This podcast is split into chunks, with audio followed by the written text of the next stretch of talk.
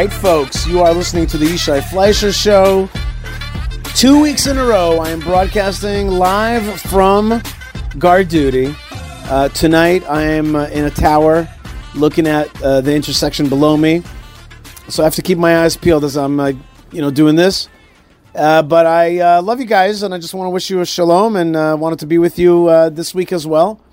Uh, I want to thank all the team that makes it happen, even though I've been doing it a little bit in different times. And I want to thank Ben and, and Yocheved and Tabitha and Lou and Moshe for being uh, willing to be flexible while I'm in the IDF.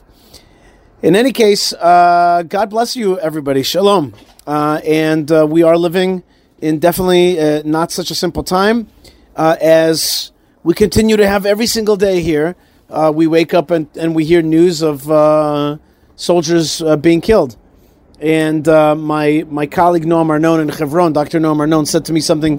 He said to me that Jabotinsky used to say that if you want to capture the mountain, there's going to be a cemetery at the base of the mountain. Meaning to say that there's tremendous self sacrifice that has to happen. It's uh, very painful. Uh, the self sacrifice does have to happen to dis- defeat our enemies. But of course, had we not done the incorrect things of giving away our land uh, to our enemies, then we wouldn't be in a situation like this as well. If we would have behaved like Middle Easterners, uh, like the way you're supposed to behave with it with enemies from the get go, then we wouldn't be in the situation. And it's not like the situation is uh, is about to be abated um, because we have, you know, uh, the uh, the defense minister Gallant came out with a phrase and he said, um, "We have a seventh front war, a seven front war that we're facing right now," uh, and he said that we have Lebanon and Syria and Yemen and Iraq and Iran uh, and Gaza and, and Arabs of the so-called West Bank, Judea and Samaria. But I wanted to add to that a few other ones.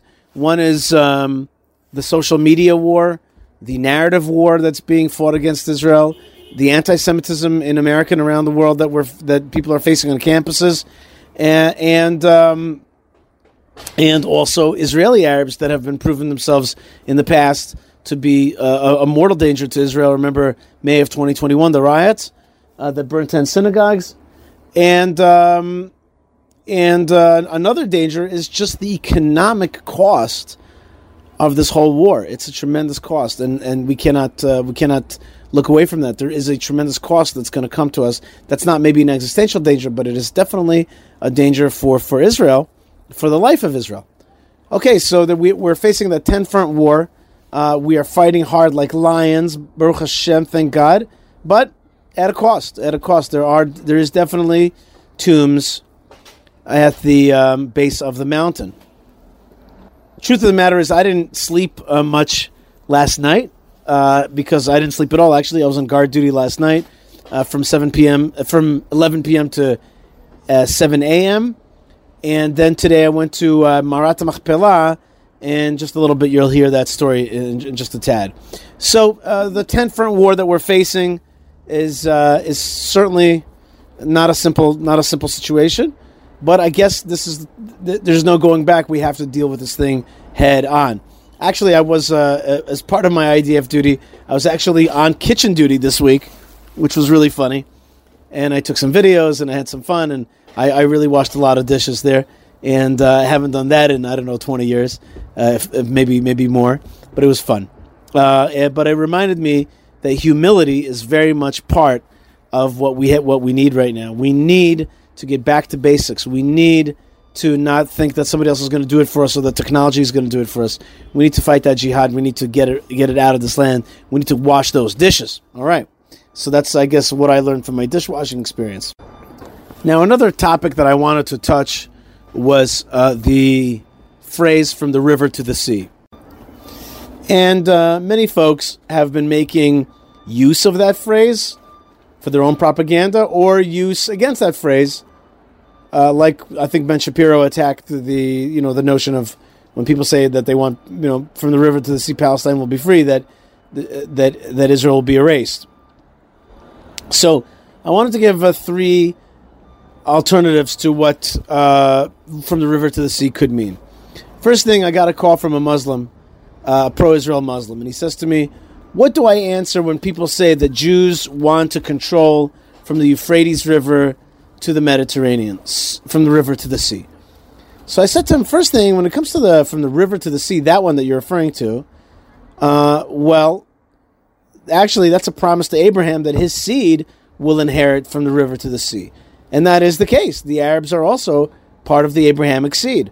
And so, yes, that is a biblical prophecy and a promise which is being fulfilled. From the river to the sea is the seed of Abraham. So that's one thing. A second way to look at it is that uh, from the river to the sea means from the Jordan River to the Mediterranean.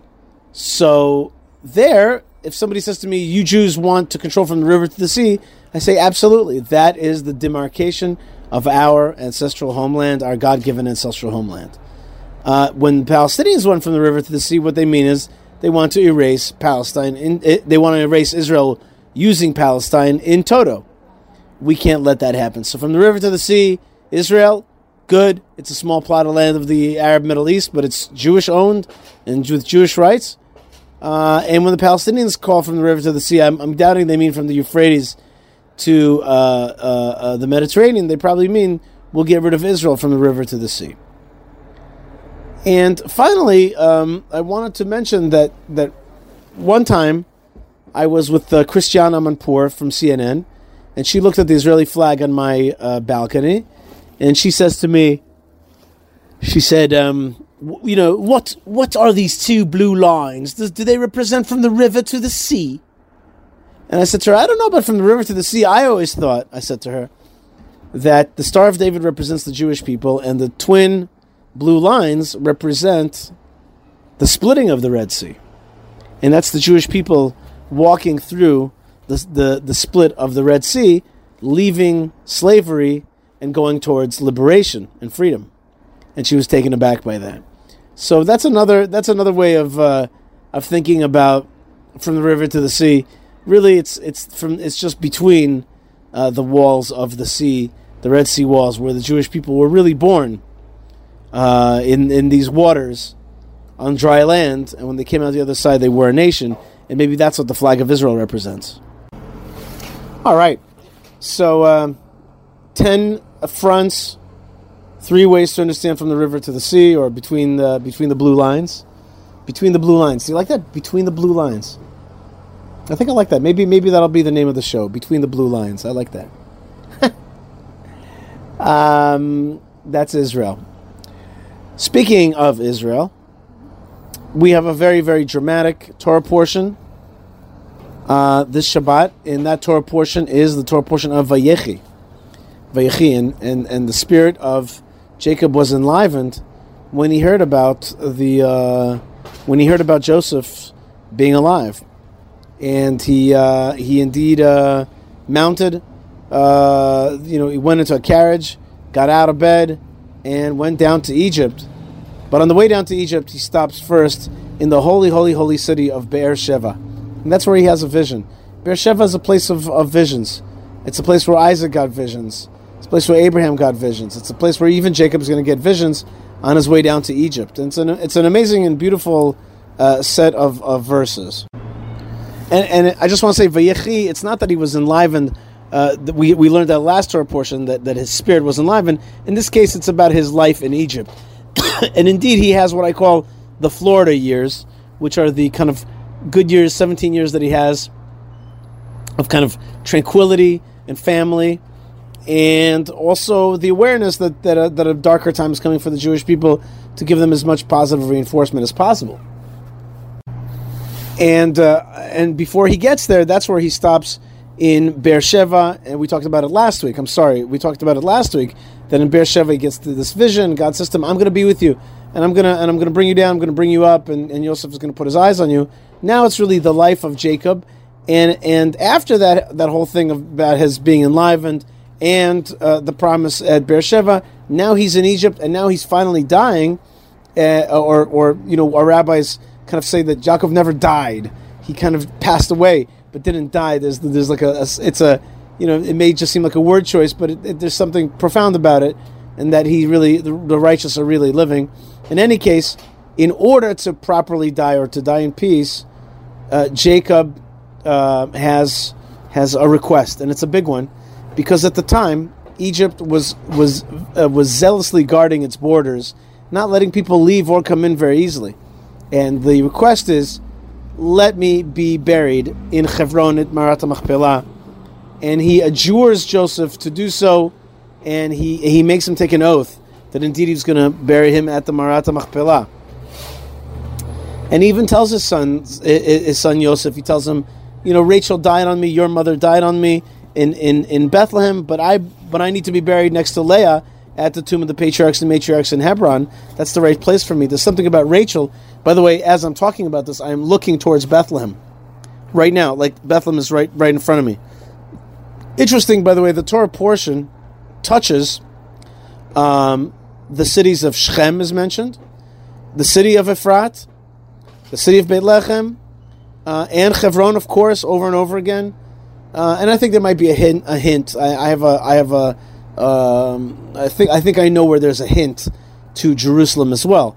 Um, but in any case, um, the Torah portion mentions all these holy cities, the important cities of the book of Genesis, uh, the, the cities on the biblical highway, um, and um, the oath uh, uh, that that Joseph has to make to that he will be able to basically tell Pharaoh, "Listen, Pharaoh." I know we got this thing where we don't, you know, leave the land, but I had to make an oath to my fathers. I got to take him out, and so that's exactly what happens. So he kind of he, he kind of sells it that I need to uh, to leave the land, and uh, it was it was against the Abraham the pharaonic vision.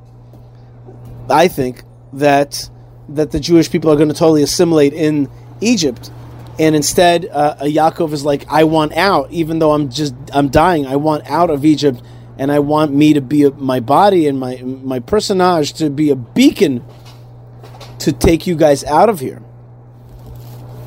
Um, and so he makes Yosef swear because Yosef is able is going to be he's going to be powerful enough to do that. But he still makes the brothers take an oath as well. Take me out of here, uh, and don't leave me in this land um, and uh, take me to this holy place. And he says there, that's where I, that's where Abraham and Sarah were buried. Abraham and Sarah's wife. That's where Isaac and Rebecca, uh, and, his, and his wife Rebecca were buried. That's his mom, and that's where I buried Leah. I always say that this verse is very important because it was only through this verse do we learn that Rebecca and Leah are officially buried at the tomb of the patriarchs and matriarchs. It's a very important, uh, uh, a very important um, verse. It's informational. It doesn't seem informational, but it is. Because we learn about these two great women. Um, in any case, uh, Joseph then then Jacob indeed passes away after blessing all the sons with special blessings, um, including giving the the the monarchy to the tribe of Judah. Very important blessings, and they and they mirror the blessings that that Moses is going to, Moshe Rabbeinu is going to give to the tribes of Israel at the end of his life, at the end of the book of Dvarim, Numbers. Um, so you have uh, uh, this, these sets of blessings, uh, and you have Jacob a- actually passing away. He, he, he, he kind of says, That's where I want to be buried, Hebron. He lifts his feet up and onto the bed, and he expires uh, the sons, you know, uh, the, the Torah records how Joseph cried and how, how really he made sure that he would be finally buried at that tomb, at the tomb of the patriarchs and matriarchs in Hebron. So, very moving Torah portion. And finally, Joseph says, when he says to the brothers, when it's time to go, when it's time to leave the land, the land of Egypt, uh, then take my bones with you. You'll hear the magic password, pakot pakadati, that God will say, "I, you know, I've now, you know, uh, called on you to leave this land, uh, and and don't forget to take my bones with me, because there's two kinds of righteous people. One is a righteous person whose presence in the land of Israel is is a signal for all time, and then there's a kind of righteous person that's with you, and he says, okay." I'm going to be with you during the dark times. My spirit's going to be with you. But when it's time to go, take me with you as in who's coming with me? Who's coming with me? Very good. Okay. So and we when we finished reading that, we had finished the book of Genesis. That means we finished Genesis. That means we we now understand, you know, really with the genesis of the Jewish people, the genesis of our story. And I, I say this if you didn't read the book of Genesis in your life, you don't know what the show is about. You don't know what the land of Israel is about. You, you, you, you. If, if you're a Jew and you don't haven't read the book of Genesis, your identity is flawed. Yes, I'm saying it clearly without like mixing words. Your identity is lacking. Our whole thing is based on the book of Genesis. You need to read the book of Genesis to understand what's going on. You have to understand it. There's some kind of noise above my head. Was that a drone or something? I don't know. It's wartime. You got to be cautious around here. Book of Genesis. Uh, uh, Noam Arnon calls the tomb of the patriarchs and matriarchs the shrine of Genesis. That's very apt. Very apt. Shrine of Genesis. Maybe we should call the show that. Should we call it Between the Blue Lines or Shrine of Genesis? I like Shrine of Genesis, but please don't give me credit for that. That's Noam Arnon, Dr. Noam Arnon, my colleague, and, and, and certainly a mentor as well. Shrine of Genesis. Awesome. Okay, so speaking of the Shrine of Genesis, um, today I had a chance to take a new friend to Hebron, to the tomb of the patriarchs and matriarchs, and it's a special story about why uh, I did it. I recorded this on the road um, you'll hear the story of something that happened today. I hope the audio quality is good enough. I tried to use a, a microphone, but it didn't uh, work properly. Uh, and I know what the problem is. But in any case, uh, here's my discussion with Tomer Ohayon uh, and why he's here in the land of Israel and why we went to Hebron today. All right, folks, Yishai Fleisher here, and I'm actually driving right now uh, from Marat HaMachpelah and I have in the car a soldier who's a friend of mine, Tomer Ohayon. And what an amazing story he's got. This guy um, um, is on emissary duty on Shlichut from the WZO in America in a community that I'm familiar with, Deal, uh, the Syrian Jews that live in Deal, New Jersey. And um, when the war started, he reached out to the army saying, Hey, I'm of age, I'm, I'm a reserve duty uh, soldier, I'm a fighter um, you know, bring me in. And he couldn't find any community or any, excuse me, any unit that would take him in. And finally, actually, the Agmar Etzion, which is the unit that I'm in, uh, said, "Yeah, come, come on, fly in. We, we would love to have you." And so uh, I sleep in the bed next to his.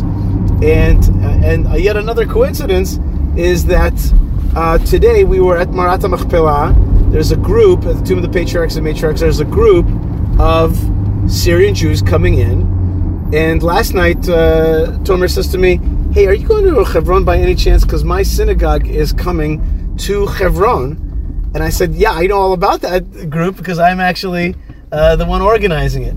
So um, I was able to bring him in to hang out with uh, his the synagogue that he's uh, on shlichut at. Now his wife and kids are still back there uh, in Deal, New Jersey. Tomer, thank you so much for joining us. Manishma. Hello, everyone. Thank you, Ishai. It's uh, great to be with you. Very good. Uh, ברוך השם, אני, אנחנו בסדר. אני מרגיש uh, זכות גדולה שיש לי uh, לבוא ולתרום למאמצים כאן uh, בארץ ישראל. I feel, I feel that there's a great merit that, uh, that I have the, the, the opportunity to come and to uh, contribute here in Eretz Israel to the fight. Okay, that's great, Tomer. Thank you very much. I mean, uh, you you decided to leave your family in in a, in a country that's not like your country in New Jersey, uh, and to come here. That's a that's a big decision. Yeah, you're right. Uh, ברוך השם, יש לי אישה מדהימה. I have an amazing wife. שאוהבת את ארץ ישראל ומכירה בחשיבות של הדבר הזה. She understands the importance of Eretz Israel, loves Eretz Israel, and understands the importance of the, I guess, the fight for it. אז היא אמרה לי, תומר, אם הם צריכים אותך, if they need you, go, I will be fine. Aha, so she let you go. Yeah, and uh, also I know uh, they stayed with the amazing, amazing community. Uh, they have a lot of support from them. Uh, so Baruch Hashem, we can do our job here. Aha. So how long are you here now without your family? About a month and a half? Uh, כן, אנחנו כבר, uh, כן, אנחנו כבר uh, משהו כזה. Uh, and uh, she told me, I'm fine. If they need you, stay. If the army needs you. If the army, yeah. If the army needs you, stay. That's amazing. Okay, and how are you finding the uh, service here in Israel? You know, uh, I know you're not American yet, but uh, but like, are you finding it that you're having a nice time, uh, like in the service? Is it is it easy or is it you know is it hard without your family? You don't even have a home except you do have your parents' home here, right? אה, אני אומר, ש... אני אומר ש... ש... שאין לך בית פה, אבל או. מאידך יש לך את הבית של ההורים שלך. בדיוק. Uh, yeah, so I'm uh, with my family in Deal, New Jersey, in uh, שליחות, אבל אנחנו ישראלים. המשפחה שלנו, המשפחה שלנו פה, ההורים שלי, ההורים של אשתי כאן. So my wife's parents are here, my parents are here, because we're Israelis, but we're on uh, we're on shlichut duty in, in, in America. So you basically you're both on you're both on on shlichut. You're you're she's on shlichut there with the kids, and and she's teaching and doing all the stuff, and you're on shlichut back here. You're on Exactly. shlichut from the shlichut. אקזקטלי. והיא אמרה לי, היה מחשבה בהתחלה האם לבוא ביחד איתי Uh-huh. לארץ ישראל. Uh, so she thought she asked there was there was a question mark whether to actually s- bring the whole family over uh, for the war and then take the kids and, and the wife אה, bring them to אבל, Israel. אבל היא אמרה לי, אנחנו לא נוותר על שליחות אחת בשביל שליחות נוספת. יש לנו שתי משימות חשובות. את השליחות שמה עם הקהילה, ויש לנו כאן את השירות בצבא בזמן המלחמה. So we have we have we, we should not give up one emissary duty, one shlichut for another emissary duty. Um, and so we have we have two right now. We have one with the American uh, community, strengthening them, teaching them Hebrew, teaching them Judaism, connecting with them, and the other one for in Eretz Israel for for the war. Uh, that's Mhm. amazing. How old are you now, Tomer? אני בן אה, 32. He's 32 years old. And Okay. you- how many kids do you have? ברוך השם, we have uh, three. Three children, Baruch children. Hashem. ברוך השם. So it's amazing. Small children. Yeah, young little- children, Young Baruch Hashem. children, yeah. That's right. I understand. Okay. Um, and uh, I guess my, my final question for you is, you know, how are you um, understanding this this war? How do you understand the situation? How are you? How, how like what what are you seeing? What's touching you on the day to day? איך אתה מבין את המלחמה? מה, ממה אתה מתרגש? מה אתה מבין? אוקיי, אז אה, עם ישראל ב-7 לאוקטובר אה, חטף אה, מכה קשה, Okay, מכה the- קשה Israel, מאוד, Israel was struck hard on the 7th of October. אבל אה, ברוך השם, אני מרגיש שלקחנו את עצמנו בידיים, והרוח בעם היא גדולה מאוד, ואנחנו מבינים שאנחנו חייבים עכשיו להילחם על הבית. So the, the, the, the spirit in Israel is very strong right now. We took ourselves by the hands. We understand we have a spirit right now, and and uh, and we know that we have to defend ourselves. אני והחברים שלי אה, בצבא, החיילים וכל העם מאחורינו, אה, אנחנו מרגישים את התמיכה של העם ואנחנו לא נעצור עד שננצח את המלחמה הזאת, ובעזרת השם. We feel, uh, טובים we, יותר. me and my, my mates, the soldiers, we feel the support of the nation. We're not going to stop until victory. Uh, ואיך היה- how was it today in Hebron to see your, your American וואו, Syrian וואו. deal synagogue at Marat HaMachpelah? How, what was that like for you? זה נתן לי כל כך הרבה כוח, Wow. הייתי כל כך שמח וכל כך התרגשתי לראות אותם, ובאמת ראית את הקבלת פנים. So, so I was, I would give me so much strength. I was so happy to see them. You saw how they received me, uh, how, how the how that meeting was. Uh, I did see, and it was very bemet meragesh. It was very moving, And, um, uh, זה נתן לי פשוט הרבה כוח להמשיך את המשימות שלנו כאן. gave me a lot of strength to continue our, our, uh, our mission here. יפה מאוד, באמת מרגש. גם אצל אבא you came wow. to the forefathers and mothers. So nice. Uh, which, is, which is a place you haven't been in a few years. We also went to Kevrut Vishai. We actually heard from the mayor of Kiryat Arba, uh, whose name is Eliyahu Libman, and his mm-hmm. son is one of the Chatufim, one of the kidnapped. And so uh, he talked to the group at uh, at the uh, cafe that we rebuilt, uh, the beautiful structure that we rebuilt at Kevrut Vishai. As we say uh, with me and my friends in the Syrian community, as we say, it was a zechut, zechut. It was a merit. It was a merit. I want to also, by the way, thank my good friend Jack Struer, who uh, made really. He pushed the synagogues, Magen David and the other synagogue, to come uh, today, and uh, Mishamayim they came, and then and then you came, and you're in the bed next to me, and you know, Bemet, uh, a lot came together Wow. uh, to make this special day, and and we do. Um, you know, you know what I see through this? I see the the importance of that shlichut of Mhm. connecting between the United States and Israel, between these לגמרי. communities. You see, it, it, it does make a big difference. It, it ממש לגמרי. מש- מש- משפיע ומשנה. ברוך השם, זה באמת אה, זכות גדולה, וזה ש... שהם באמת אה, רואים שכמה ארץ ישראל חשובה, ש...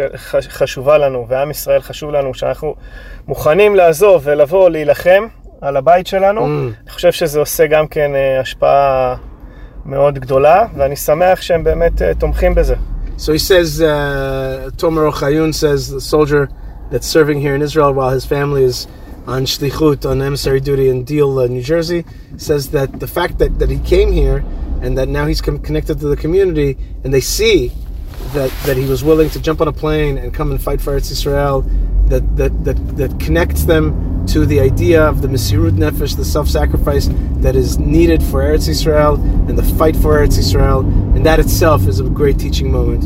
Okay, uh, Tomer, we want to wish you beracha, as we say uh, in the Syrian community, beracha, and uh, we want to wish you success, continued success, and uh, hopefully you'll be reunited uh, with your family soon through Israeli victory.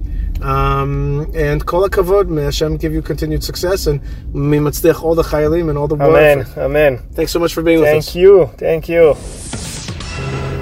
All right, folks, we're back here on the Yishai Fleisher Show. I hope you like that story with uh, Tom- Tomer one of the many, many heroes.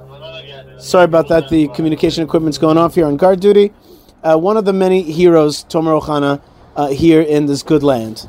Speaking of heroes, we have here today our intrepid reporter, the one and only Ben Bresky, with a very interesting segment about the man who created the Uzi submachine gun and his family and the stuff that they did here in the land of Israel. So let's listen to Ben Bresky. This is going to be a real good one, and you will enjoy it. This is a great piece of history uh, from the land of Israel with our very own Ben Bresky. Take it away.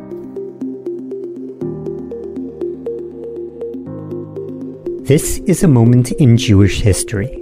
Lieutenant Colonel Uziel Uzi Gal of the Israel Defense Force was opposed to the army naming his new weapon after him, but the IDF insisted, and the Uzi became the most well-known firearm produced in Israel. This is the story of a man whose family escaped the Holocaust, grew up on a kibbutz, and developed a compact submachine gun. Along the way, we will learn about his father, a noted Bauhaus artist, and briefly discuss the film Terminator 2. But first, a little background. Uziel Gal was born Gotthard Glas in Weimar, Germany the city where Adolf Hitler established the Weimar Republic, the government of the Nazis. Things looked bad for the Jewish community, and the Glass family decided to flee, settling in Kibbutz Yagur, an agricultural community in the north of the land of Israel, whose members helped drain the swamps and create thriving farmland. Among the residents, there was another German refugee named Carola Ruth Siegel, who later gained fame as the talk show host and author Dr. Ruth Westheimer.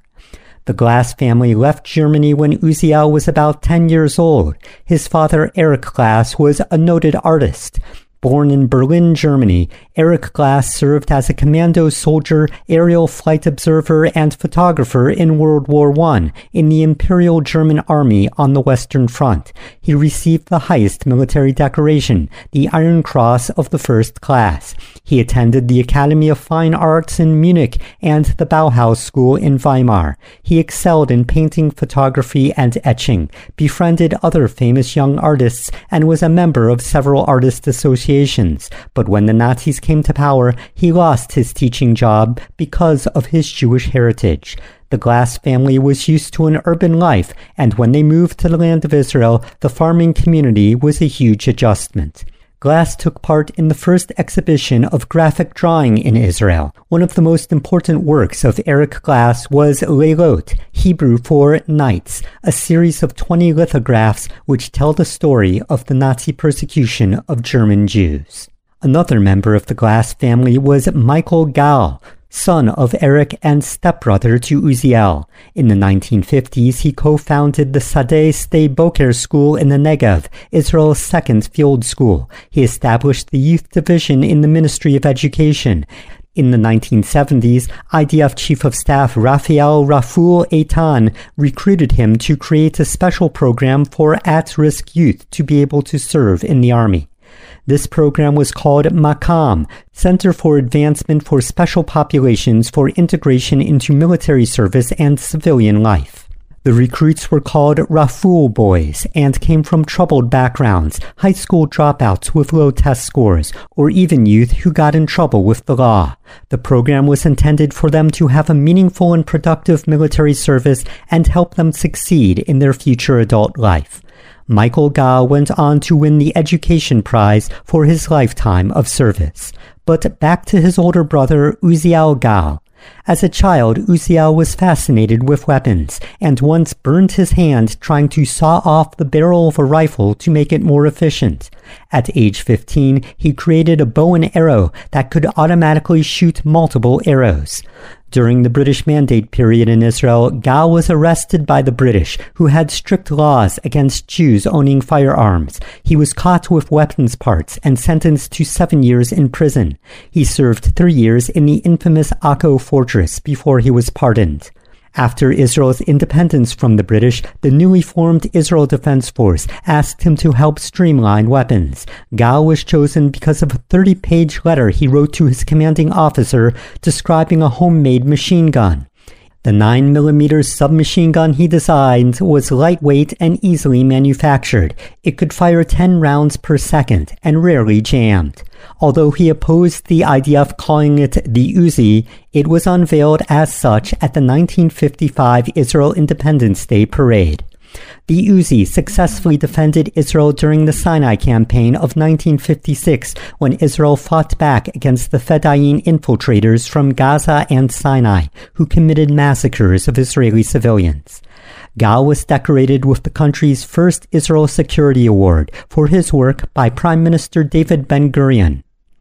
Uzi Gal never earned money from the Uzi beyond his normal salary. In interviews, he stated he was just doing his duty like a cook or any other army position. Gal was described as a modest and unassuming man who would have preferred to work in orthopedic medicine. After retirement from the military, he spent his time avoiding the spotlight and taking care of his wife and daughter. When visiting weapons exhibitions, he used to introduce himself simply as Gal, without mentioning the name Uzi. One final footnote is the 1991 film Terminator 2 Judgment Day starring Arnold Schwarzenegger, one of the highest grossing films of its time. According to a documentary on the film, an Israeli man named Uzi Gal helped train actress Linda Hamilton, who portrayed Sarah Connor, who goes from timid in the first Terminator film to rugged and determined in the next. The director and other actors, Arnold Schwarzenegger included, were highly impressed by the results. So I put her with a guy named Uzi Gal, who was from an Israeli Special Forces unit, now acting as a trainer. He was very experienced. He knew exactly how to train her, how to run, and how to climb, and how to do fighting scenes. And he taught her weapons handling. When she finished with him, and she went out for her first day of actual live firing, and put eight rounds to the center mass of the target. And she had never fired a gun in her life. That's the quality of the kind of military training that he put her through. Can this be the same Uzi Gal? How many former IDF soldiers have that name? According to the Internet Movie Database, Uzi Gal was involved in four films in the 1990s, either as a stunt coordinator or in small roles. Uziel Gal, inventor of the Uzi, would have been a much older man by this time, and given his personality, I highly doubt that a 70 something Uziel Gal would have been cop number one in Batman and Robin. So, Uzi Gal, if you're out there, send me an email, and perhaps I'll interview you on a future podcast. This has been a moment in Jewish history. Thank you to Yishai Fleisher. Thank you to all the listeners, and shalom. All right, Ben, thank you so much. You are awesome.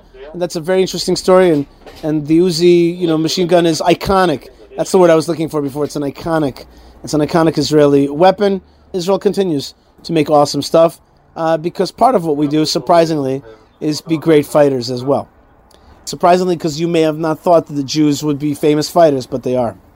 Uh, if you didn't know history, you wouldn't know that. But history records that Israel are great, great fighters, and are part and are part of. Not only are they part of fighting, also part of teaching fighting and creating fighting tools. Okay, uh, before we go on to our last segment today, here on guard duty in beautiful Judea, overlooking Bethlehem. Uh, before we get to our last segment, because we have one more very interesting segment, uh, let's um, let's uh, plug the the folks that uh, make the show possible. Our good friends at Prohibition Pickle, making Shabbat un- unprohibitive. That's right. They're lifting the prohibition with Prohibition Pickle. Uh, they're making it holy and happy and healthy uh, and homey. So you have all those things that happen. Prohibitionpickle.co.il. Our good friends at Retro Watch Guy by Mimahem Bazman Hazeh making great time, bringing us great timepieces from the past to wear it today on our hand. That's retrowatchguy.com. Our good friends at jewishpress.com and jns.org, cle- cleaning our mind. Uh, they're brain washing. They're washing our brains from the brainwash. That's right. We're giving it the unbrainwash. That doesn't mean that we're gonna we, we're gonna stop having a dirty brain. That we're gonna have a healthy brainwash, not a, a, a not a fake brainwash. JNS.org, JewishPress.com for your daily uh, Israel and Jewish news. Um, our good friends at Kosher Cycle Tours, uh, making the world go round and round uh, by connecting us to the land of Israel and beautiful places that God has created and seeing it from the point of view of a, of a bicycle with a minyan, with kosher food. And I can't wait to have a time where Kosher Cycle Tours is the big rage uh, after this war, Bizrat Hashem, soon. And especially in time of Mashiach, it's going to be excellent biking all over the place. Uh, who else do I want to thank? Uh, HebronFund.org, of course. Uh, this week's Torah portion is Vayechi. It's all about the Shrine of Genesis. Shrine of Genesis. So come on. Uh, support and connect and learn more about the Shrine of Genesis at HebronFund.org. And of course, uh, the ultimate shrine is the temple and the Temple Mount. And learn more about that and visit uh, through highonthehar.com. Highonthehar.com. Uh, my good friend Dr. MJ uh, will uh, connect you to the most important place in the world. So many more people I'd like to plug. I'd love to plug City of David and Shiloh and a million things. Uh, but right now, I'm going to also plug uh, fightforisrael.org. F I fight the number four Israel.org. It's really time to. Uh, that's that's my fun to get a lot of good stuff done right now, including uh, work uh, in Hebron, special work. In any case, there's a lot of folks that that could use your assistance. This is the end of the year, end of the financial year. That is, it's a good time to give. All right. Before we finish the show, I have one more segment, and uh, again, I'm on guard duty here in Judea, overlooking Bethlehem. And in Bethlehem, something is going on that is very unsavory. It's it's not only is it anti-Israel and anti-Jewish, but it happens to be also using the framework of Christianity to undermine Israel. Let's hear about that from my friend Brian Schrauger, uh, who's on the scene, talking with me uh, about a new threat, a narrative threat for Israel. All right, folks, Yishai Fleisher here. Um, I'm on my day off, and of course, I came to work here in beautiful Hebron. Uh, and here in Hebron, I met my good friend of many years, Brian Schrauger, who's an intrepid reporter uh, living in the Holy Land. He's non Jewish and he has a lot of connections, intimate connections in Bethlehem and around Bethlehem, both with Christian Arabs, with Palestinian Muslim Arabs, uh, and also he has been on the front line of reporting on something that is not something I touch and understand usually, but it is a slice of theology that has been targeting evangelical Christianity, and the the, uh, the the the main thrust of it is an organization called Christ at the Checkpoint. Okay, so this is not usually what you hear on the Yishai Fleisher show, but I think it is very important to understand how anti-Israel organizations are plugging into what I call narrative trees, uh, and using those those narrative ideas to counteract the let's say pro-Israel, uh, uh, uh pro-restoration Christian thinking in evangelical Christianity, it, using it exactly backwards. Brian, thanks so much for being with me here at the Tomb of the Patriarchs and Matriarchs today. It's great to be with you, Yishai. Okay, so what is this thing, Christ at the Checkpoint, and what happened uh, just a few weeks ago with a special kind of nativity scene? What's that about? Christ at the Checkpoint is a conference that has been going since 2010. It meets every two years. It is actually put together by Bethlehem Bible College, and the leader of it today is a man by the name of Munther Isaac. Munther Isaac is also a pastor of what is called the Lutheran Christian Evangelical Church in Bethlehem. So, a few weeks ago, he put up a manger scene in his sanctuary at the front, and it portrays the baby Jesus and his parents in a pile of rubble.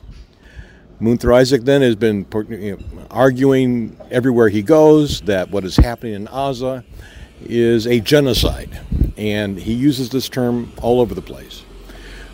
The insidious thing about this, or a few things that are insidious about it, one is that it completely flips the narrative of, of the Bible and, and of Jesus being a Jew. Instead of being a Jew, he's portrayed as a baby that is born into a situation where Jews are trying to kill him.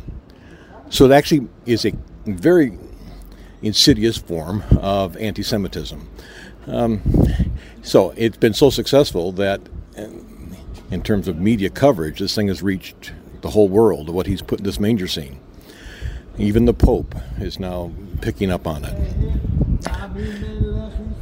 Not surprisingly, Bethlehem, excuse me, the city of Bethlehem did something similar. They weren't going to put up anything in Manger Square. They canceled Christmas. Any public celebration of Christmas in Bethlehem has been was totally canceled. But they did put up a manger scene that is reminiscent of what Munther Isaac put up in his church. It also portrays in a bigger scale, on a much bigger scale, the baby Jesus in a pile of rubble with the steps and his parents, and the wise men are dressed in all, all in black. It's very, very somber. And again, it's pushing this whole narrative that yeah, an old anti-Semitic trope is that the Jews killed Jesus, right? Not the Romans, which is what actually happened. In this narrative, they not only killed Jesus, but now they're trying to kill the baby Jesus in Gaza. So it politicizes a religious conviction instead of going to the truth and the life of it. Jesus was a Jew. And, and, and just one more theological point, which you were saying to me. Now the Palestinians are Explain to me that. Like the Palestinians are like like this is a replacement narrative. This is like a replacement narrative on top of a replacement narrative. So explain that to me a little bit. Well, the the idea is that Jesus is very much the same as Palestinians today. And so they, they say if Jesus was born today, this is where and how he would be born. He would be born today in a pile of rubble where Israel, Jews, are trying to kill him. not born as a Jewish baby in a Jewish city. Um, and that's basically what they're doing. Wow. Wow. That is that, that, that, that is brilliant. Now now here's the question. Is this does this have traction? Does this have traction? Like, okay, so you're an you're an evangelical Christian. You're like, you know, let's say the, the folks that I meet in Texas, they are like Israel is the hero of the Bible. God promised that He would return Israel to the land of Israel. Here it's happening. It's right in front of you. Okay?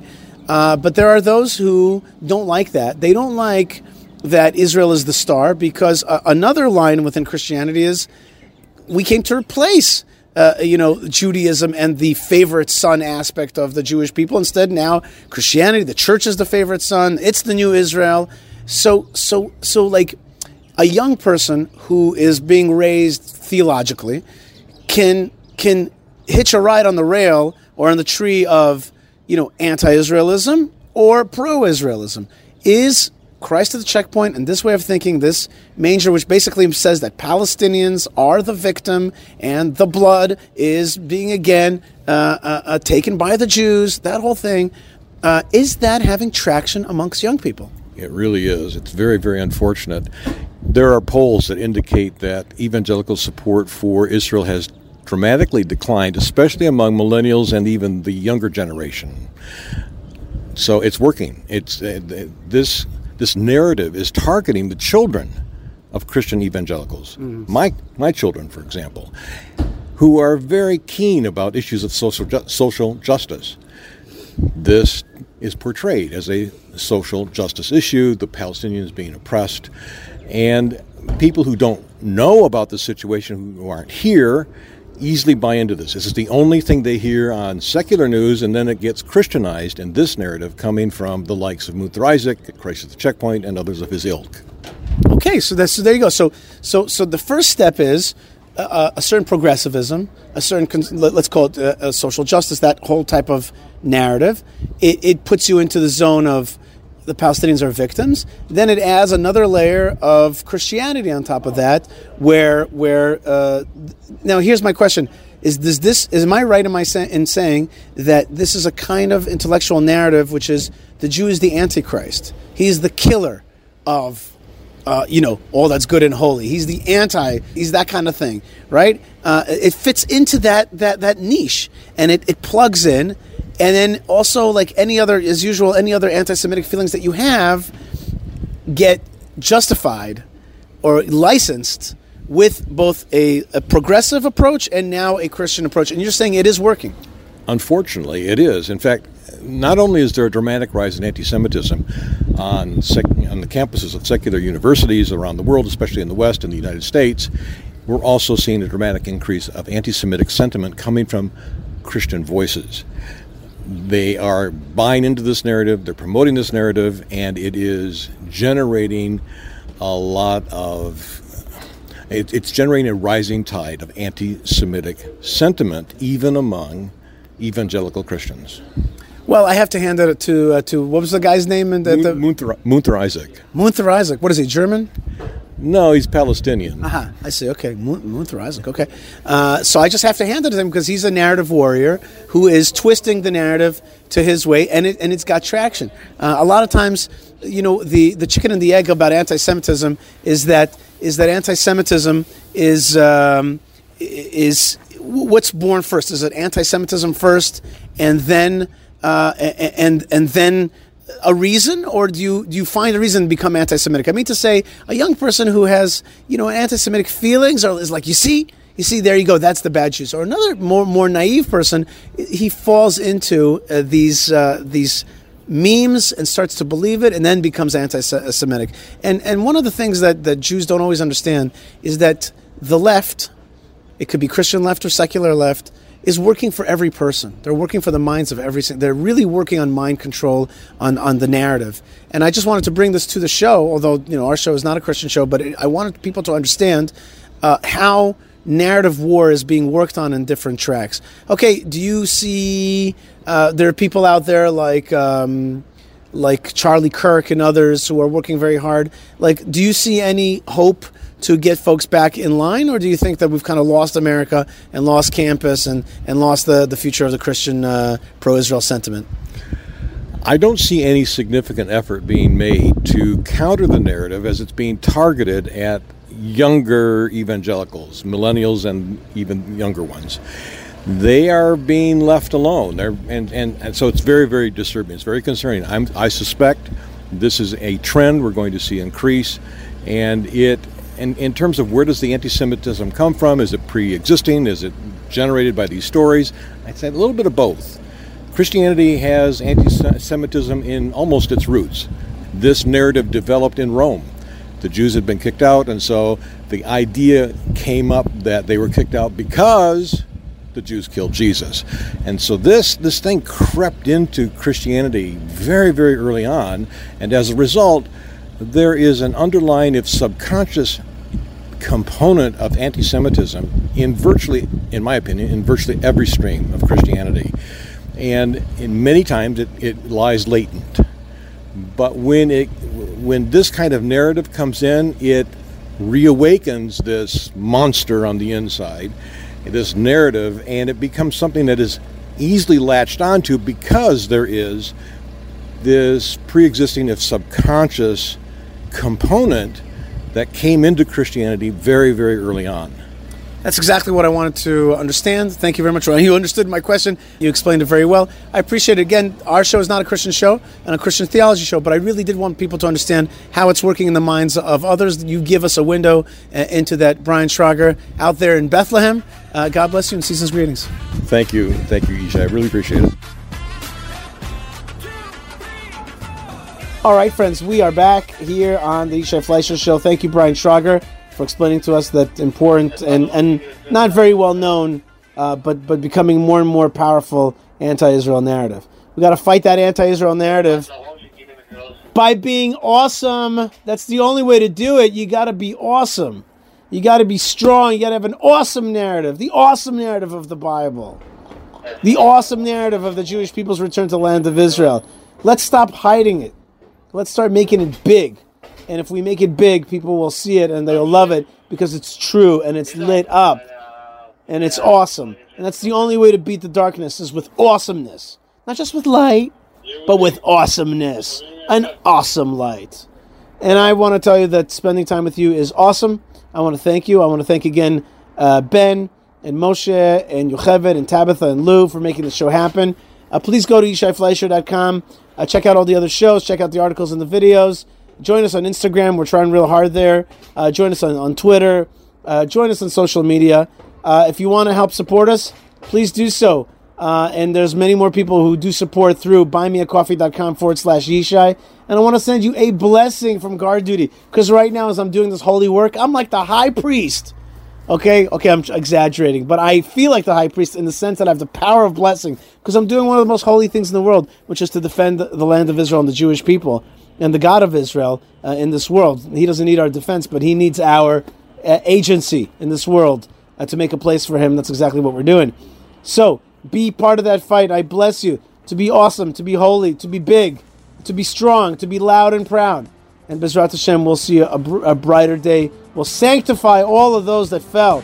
Their their their memory will not uh, go will not disappear in vain. Uh, their life will not have been in vain. Their death will not have been in vain. They'll have died for something because Bezrat Hashem. This is this story continues to move forward. The Netzach. Ama Netzach Lamefached. The internal nation is not afraid. God is with us. Thank you for being with us wherever you are. Lots of love, lots of blessings from the land of blessings, and shalom.